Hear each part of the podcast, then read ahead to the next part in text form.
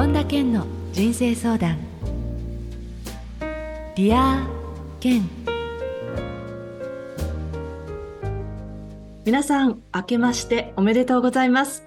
本田健の人生相談ナビゲーターの小林まどかです。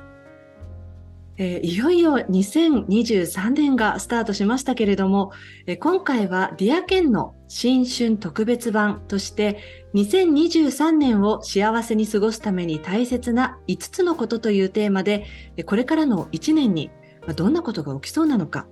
そして幸せに過ごすための秘訣をケンさんに伺っていきたいと思います。それではケンさん、よろしくお願いいたします。よろしくお願いします。今年もどうぞよろしくお願いいたします。こちらこそよろしくお願いします。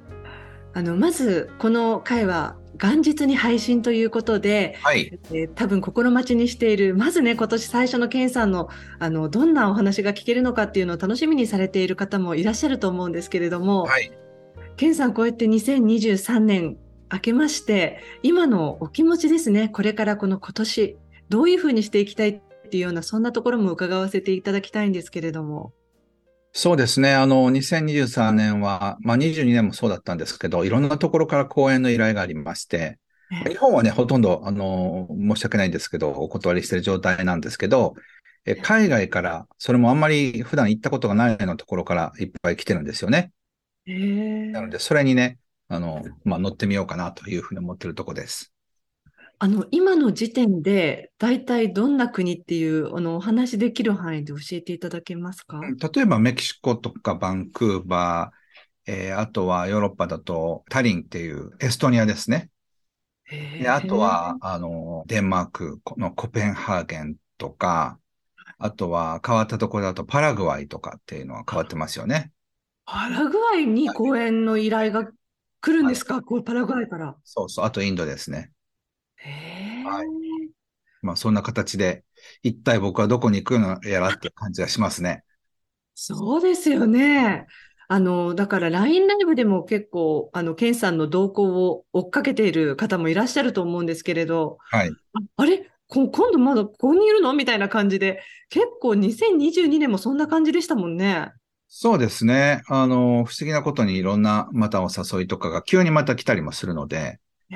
なので僕のスケジュールは比較的今開けてる状態で、はい、で、なんか、あの、ここぞというタイミングで出られるようにしています。ええー、それこそユダヤ人大富豪の教えで発売20周年という大きな節目の年で、はい、えー、本の出版で言いますと、うん、どんな感じでしょうか、今年は？まあ、本はね、あの、日本語の出版はちょっと控えようと思ってるんです。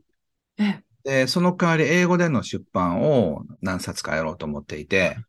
で、そっちの方に今フォーカスしてる感じですね。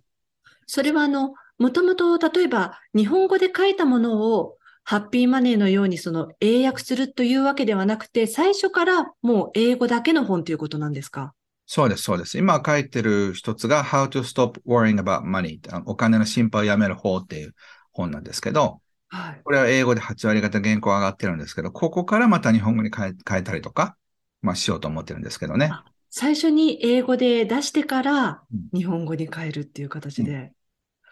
え。じゃあそういう意味では、あの、執筆よりもむしろもう世界中を回って講演っていうのによりフォーカスが向きそうな一年ということですかね。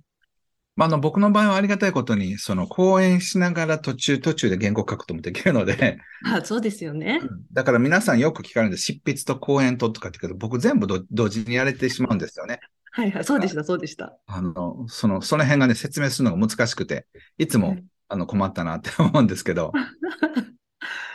ね、ということで、改めて、えー、この1月配信の通常のディアケンの中でも、まあ、ケンさんにね、いろいろこの今年の展望などについても伺っていこうと思いますので、そちらの方のお話もぜひ、えー、楽しみに聞いていただけると嬉しいと思います。はい。さあ、それではですね、いよいよここからなんですが、今回のこの特別版のテーマですね。はい、2023年を幸せに過ごすために大切な5つのことというテーマなんですが、はい。えー、まず、一つ目、ケンさんにこうやって急にまた無茶ぶりのように振ってしまうけれども、はい、5つちょっとまとめていただきたいなと思いまして、一つ一つテーマを伺っていってもよろしいでしょうか？はい。はい、では、まず最初に、えー、大切なことから一つ目教えていただけますか？はい。えー、一つ目はですね、こう自分が何をやりたいかを自分で知るってことですね。はい。あの、多くの場合、その自分が何をやりたいのかがわからないっていうのが人生の最大の問題だと思うんですよ。はい。これは例えば、自営業の人にしても、主婦の人にしても、こう、やらなくちゃいけないことは結構いっぱいあると思うんですよ、日常的に。はい。でも自分が何をやりたいのかってことに関しては、意外と考える時間もなかったりとか、フォーカスする時間がないんですよね。うん、特にフリーランスとか、えー、自営業やってらっしゃる方は、自分が何やりたいかをはっきり知らないと、周りのいろんなものに振り回されてしまう可能性があるんですよ。振り回されるっていうのは、例えばどういうことですか？例えば、クライアントがこういうことしてほしいって言ったら、はい、わかりましたっていうふうにやったりだとか、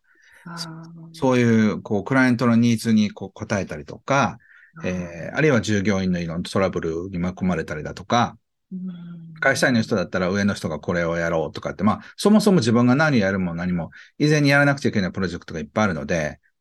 その自分が何をやりたいのかっていうことは、ほとんどの人たちが考えないまま生活してるわけですよね。はい。でも、あの、人生はすごく限りがあるわけで、その自分が生きてる間にやりたいことをやらないと、後ですごく悔いが残るんですよね。うん、なので自分が何やりたいのかを知るってことは、めちゃくちゃ大事だと僕は思います。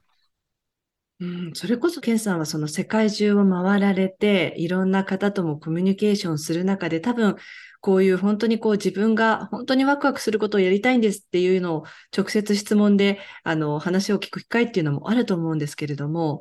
そのどうでしょう？やっぱりこう世界的に見てもこの本当に自分が何をやりたいかっていうのを明確にしているとか、分かっている人っていうのは少ない傾向にあると思いますか？まあ、そうでしょうね。まあ、人口的に言うと数パーセントなんじゃないでしょうか。えなんとなく自分のやりたいことは分かってても、それを実際にやり出す人は少ないし、うん、例えば本を書きたいとか、レストランをオープンしたいとか、なんか海外、世界中を旅したいとか、まあいろんな夢はあると思うんですけど、でもそれを実際にやる人の方が少ないですよね。うん、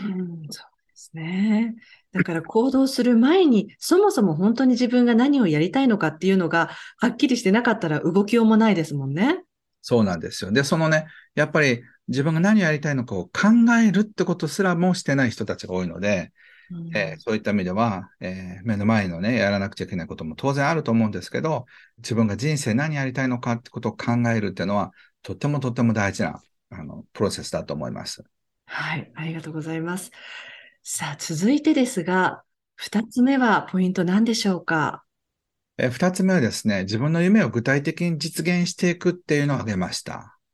じゃあ、先ほどの一つ目、まず自分が何をやりたいかというところを、まずはっきりとして、うん、その次の段階で、その具体的にっていう言葉が気になるんですけれども、うんうん、自分の夢をその具体的にっていう方法がなかなかわからないからみんなこう人生のその場で足踏み状態が続いてるんじゃないかなって思うんですけれども。そうですね。これはね、鶏が先か卵が先かで、どっちが先なのかっていう問題なんですよね。具体的なやり方がわからないからいけないのか、うん、やるって決めてないからいけないのか、これどっちもあの正しいと思うんです。はい、で問題はあの、やりたいかどうかの方が大事で、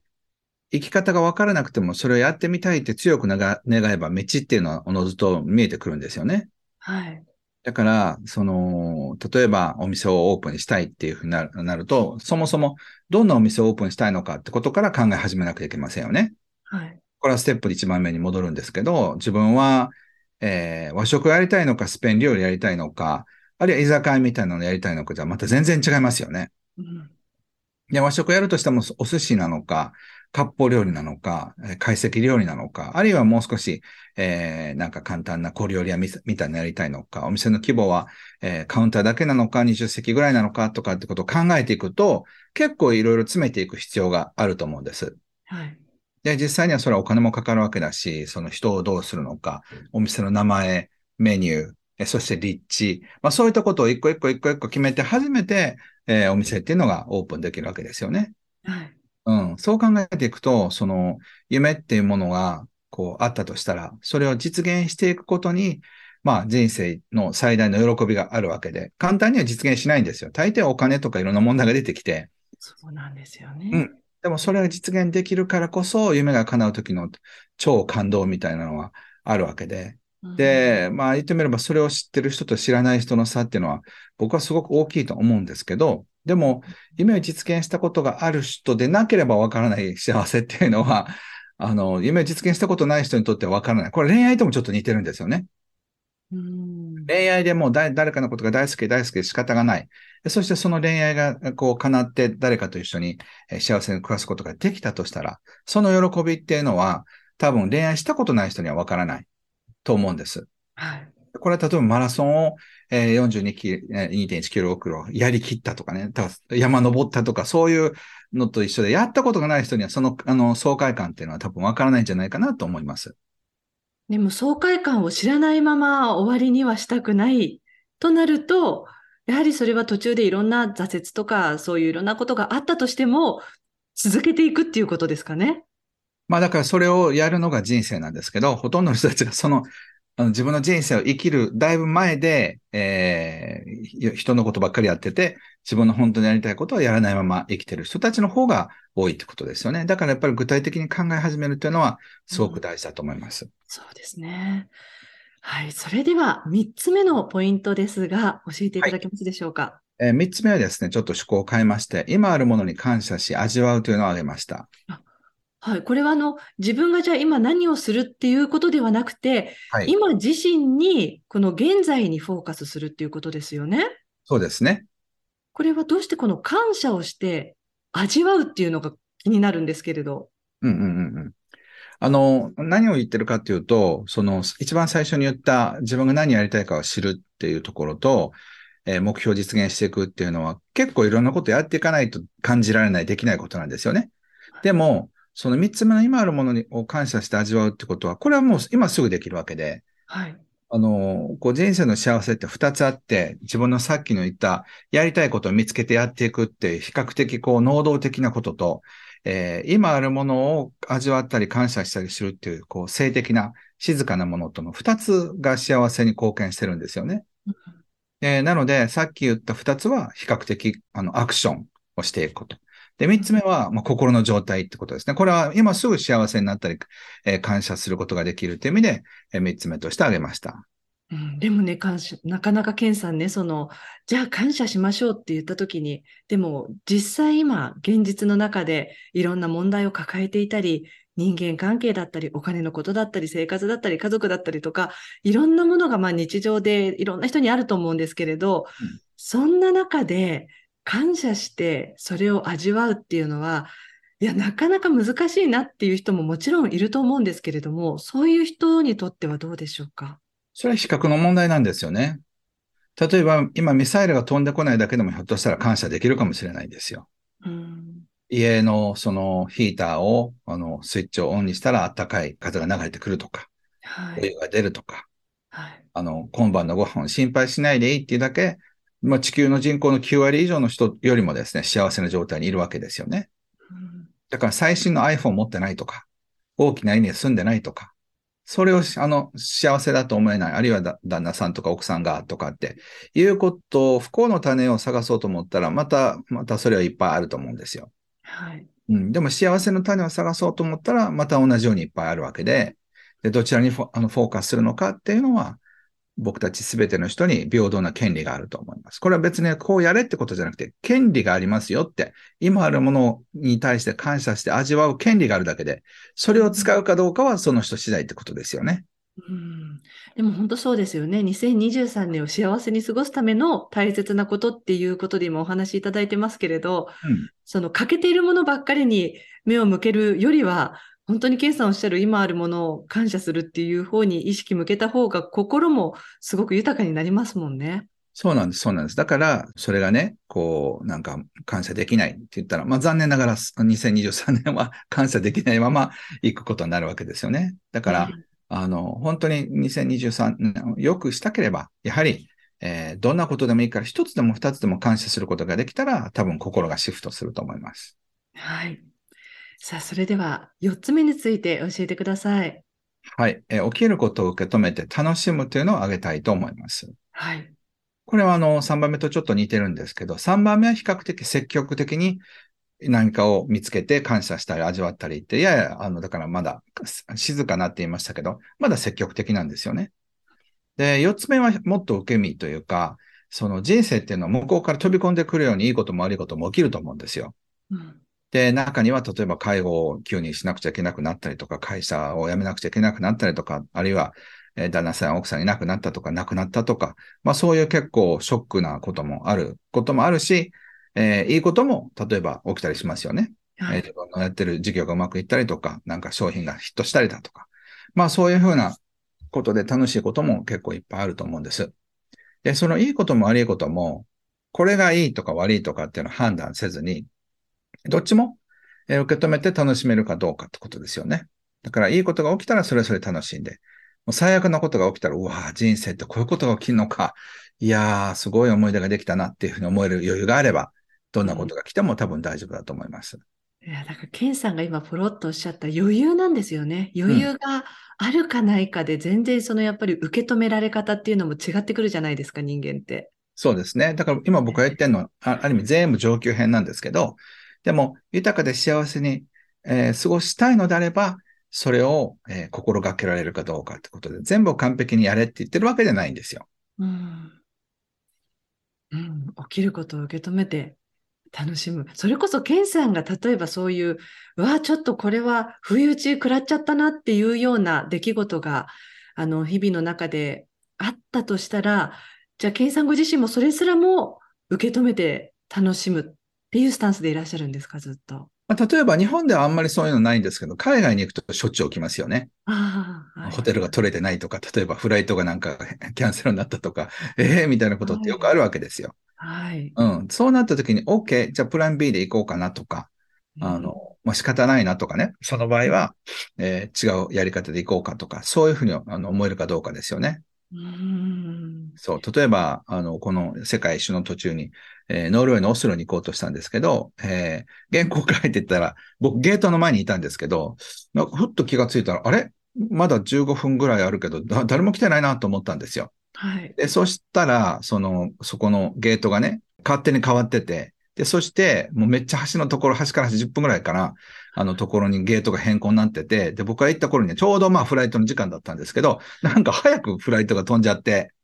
っていうことがあったんです、ね。そんなこともあるんですね。そう、あるんですよ。そうそう。で、それで日本だったら JAL の担当者の人が、その、顔変更前のところに誰かいないかをチェックして、で、大丈夫ですって言ってやってから飛ぶと思うんですけど、そういうのはヨーロッパとかでないから、例えばそういう自分が乗る飛行機がなくなったりとかって、ええー、みたいな感じのことが起きたときに、相当パニックると思うんですけど、でも、ああ、OK。まあ、今回ノルウェーに行くタイミングじゃないんだなと思って、フライトを変えてスウェーデンに行ったんですけど、例えばそういうふうな感じの、OK、じゃあまあ、それはそれで仕方ないなっていうか、あの、さらっと思えるかどうかっていうのが、やっぱり幸せにつながりますよね。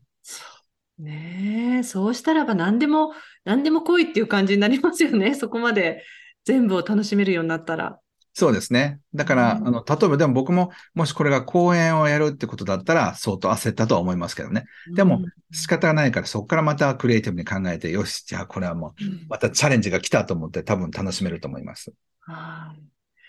さあ、そして最後のポイントです。5つ目、教えてください。はいえー、これは2023年だけじゃなくて、まあ、人生全部で、えー、全体を通して大切なことだと思うんですが、5つ目は、人とつながり、愛を与えて愛を受け取るってことを挙げました。うん、これはあの、人とつながらない限り、こういう交流っていうのは、やはりなかなか生まれませんもんね。そうですね。あの、誰かと心が通い合ったっていう関係が何の人と持てるかってことだと思うんですよね。これは、あの、家族ともそうかもしれませんし、何か一緒に仕事をしてる人かもしれないし、あるいは何かちょっとだけ出会うような人もいますよね。空港の売店のおばちゃんかもしれないし。はい。あの、そういうコンビニの店員さんかもしれないし、もう一生、もう次は会わなさそうな人とも、ちょっと心が触れ合えるかどうかっていうので、やっぱ幸せって変わってきますよね。うん。あの、なかなかこの日常の中で、えー、人といろいろ、例えばじゃあトラブル、仕事上で何かあったとか、あの、自分の、あの、この地域の中で何かあったとかっていう時に、いや、結構人とつながること疲れちゃったなって感じている方も少なからずいらっしゃると思うんですが、うん、そういう場合、この5つ目のポイントはどういうふうに解釈したらいいですかね？まあ、そういう人はちょっと中休みってこともありますよね。うん、その人とつながりすぎて、それもつながり方が悪すぎて疲れてしまうってことは多分よくあると思うんですよ。ええうん。でも結局人生全体見たときに、まあ、詰まるところ、誰と繋がったのか、そして愛を与えられたのか、愛を受け取れたのか、愛したか愛されたかっていうのが思い出につながっていくわけですよね。うん、だから、これから新しい出会いがあり、別れがあり、その時にどうやって愛を、愛を与えて愛し、愛して愛されるかっていうのが人生なんですよ。はい。なので、それを楽しめるかどうかっていうのが、幸せに、えー、つながってくると思います。なので、これももちろん難しいことだし、誰でもできることじゃありませんけど、じゃあ人とつながらなくて、愛を与えずに愛も受け取らなかったら、どういう人生になるかっていうと、非常につまらなくて惨めな人生になりますよね。うんまあ、何かこう、そこから生まれる何かっていうのは受け取れないですよね。そうそう。なので、それを怖いけどやってみようっていう、そういう、あの、僕はさっき挙げた5つ、全部怖いけどやってみようと思う人は、より幸せになれると思います。そんな無理だとかと思った人は、多分2022年と変わらなくつまらない人生になるのではないかと思います。うんね、あの、この元日で改めて今年また気持ち新たに、また去年とはまた違ったノリで今年を迎えたいっていう方もいらっしゃると思うので、えー、今回のこのテーマですね、2023年を幸せに過ごすために大切な5つのことということで、ケンさんに伺ってきたんですけれども、はい、改めておさらいしますと、はい、1つ目が、自分が何をやりたいかを知る。2つ目、自分の夢を具体的に実現していく。3つ目、今あるものを感謝して味わう。4つ目、起きることを受け止めて楽しむ。そして最後の5つ目は、人とつながり、愛を与えて愛を受け取るということで、ね、ケンさんおっしゃるように、まあ、あくまでこれはこうしなさいっていうことではなくて、えー、こういうことを意識したらどうでしょう？っていうような、まあ、ケンさんからの提案だと思うんですけれども、はい。あの、今回ね、この幸せに過ごすための大切な5つのことということで伺ったんですが、その、改めて今年をですね、幸せに過ごす何か秘訣があるとすると、改めてこの2023年だからこそ、こういうことをすると、いいんじゃないかな？みたいな何か秘訣があったら教えていただきたいなと思うんですが。はい。2023年は、あの、皆さんなんとなく感じてらっしゃると思いますけど、もう世界がもう激動する、えー、一年だと思います。なので、そのなんかいろんな怖いこととか面白いこととかワクワクするようなことがあるときに、やっぱりね、退屈な人生の方じゃなく、さあもうこれはもう打って出るしかないっていうか、そのためにはお金をボンと出したり、今までやってみなかったことをやったり、えー、違ったキャラになってみたり、全く新しい生き方を始めるっていうのが、僕は2023年の面白い生き方だと思います。ねえ、ケンさんはそういう意味では毎年また違うキャラというか、ポジションで動いてますもんね。まあ、2023年は、まあ、英語のケン・ホンダの活動を増やしていって、まあ、もちろん日本人だし、日本のその文化を捨てるわけではないんですが、よりグローバルな、えー、生き方というか、あり方をしてみたいなというふうに思っています。はい。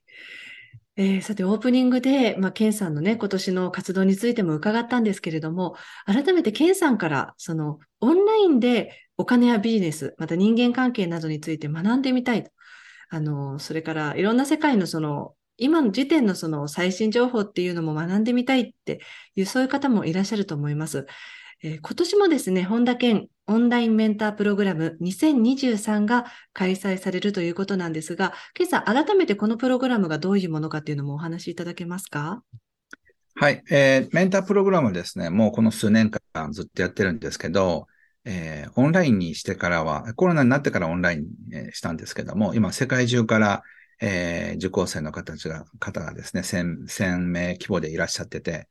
去年はずっと八ヶ岳と東京でやってたんですけど、えー、今年はもうほぼほぼ毎月いろんなところで、えー、やるっていうことで、えー、海外から、え、海外、まあ時差が多少あるんですけど、えー、お届けすることになると思います。まあオンラインで、やりますので、その、その時の、例えばコペンハーゲンとか、えヘルシンキとか、バンコクであった言葉ですね。いろんなところで、え、からお届けしたんですけど、まあ、その現地の雰囲気とか、あるいは何が起きてるのかっていうのをリアルタイムでお届けするってことでは、えー、世界を旅しながら、えー、皆さんにそのお金のこととか、幸せのこととか、えー、そういう気づきを、え、与えることができていることに僕はすごく深く喜びを感じてますし、今、英語のね、コミュニティも増えてきましたので、えー、英語と日本語のコミュニティをつなげたりだとかっていうのを2023年はやっていきたいと思います。そして全国でオフ会もいっぱいあるので、まあ、オンラインのセミナーなんですけど、どちらかというと、